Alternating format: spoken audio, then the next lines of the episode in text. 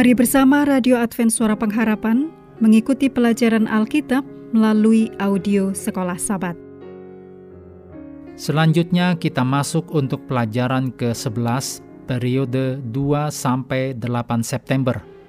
Judulnya Mempraktikkan Kesetiaan Tertinggi kepada Kristus.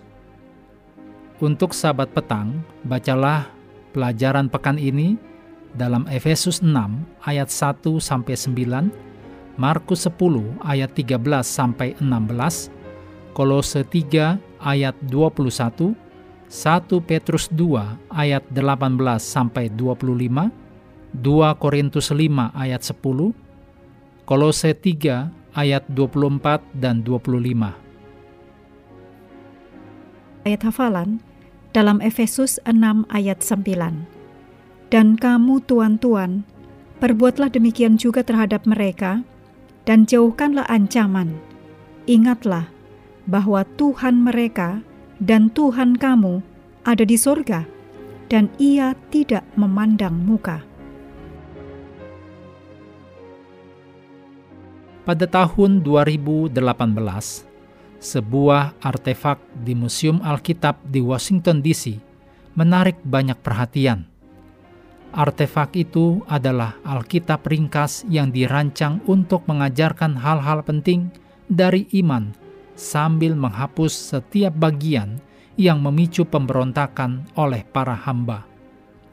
Diterbitkan pada tahun 1808,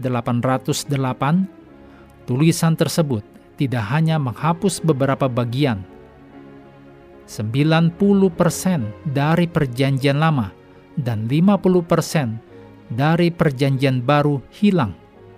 Dari 1189 pasal dalam Alkitab, hanya 232 yang tersisa. Bagian-bagian yang tampaknya memperkuat institusi perhambaan, terutama dengan tidak adanya begitu banyak narasi Alkitab tentang kabar baik, dibiarkan sepenuhnya utuh, termasuk ayat-ayat yang sering disalahgunakan seperti, Hai hamba-hamba, taatilah Tuhanmu yang di dunia dengan takut dan gentar, dan dengan tulus hati, sama seperti kamu taat kepada Kristus. Demikian ditulis dalam Efesus 6 ayat 5. Saat ini, di zaman dan budaya kita, tantangan penting kita adalah membaca Efesus 6 ayat 1 sampai 9 dalam konteks kisah keselamatan yang utuh, seperti yang diungkapkan dalam Alkitab secara lengkap.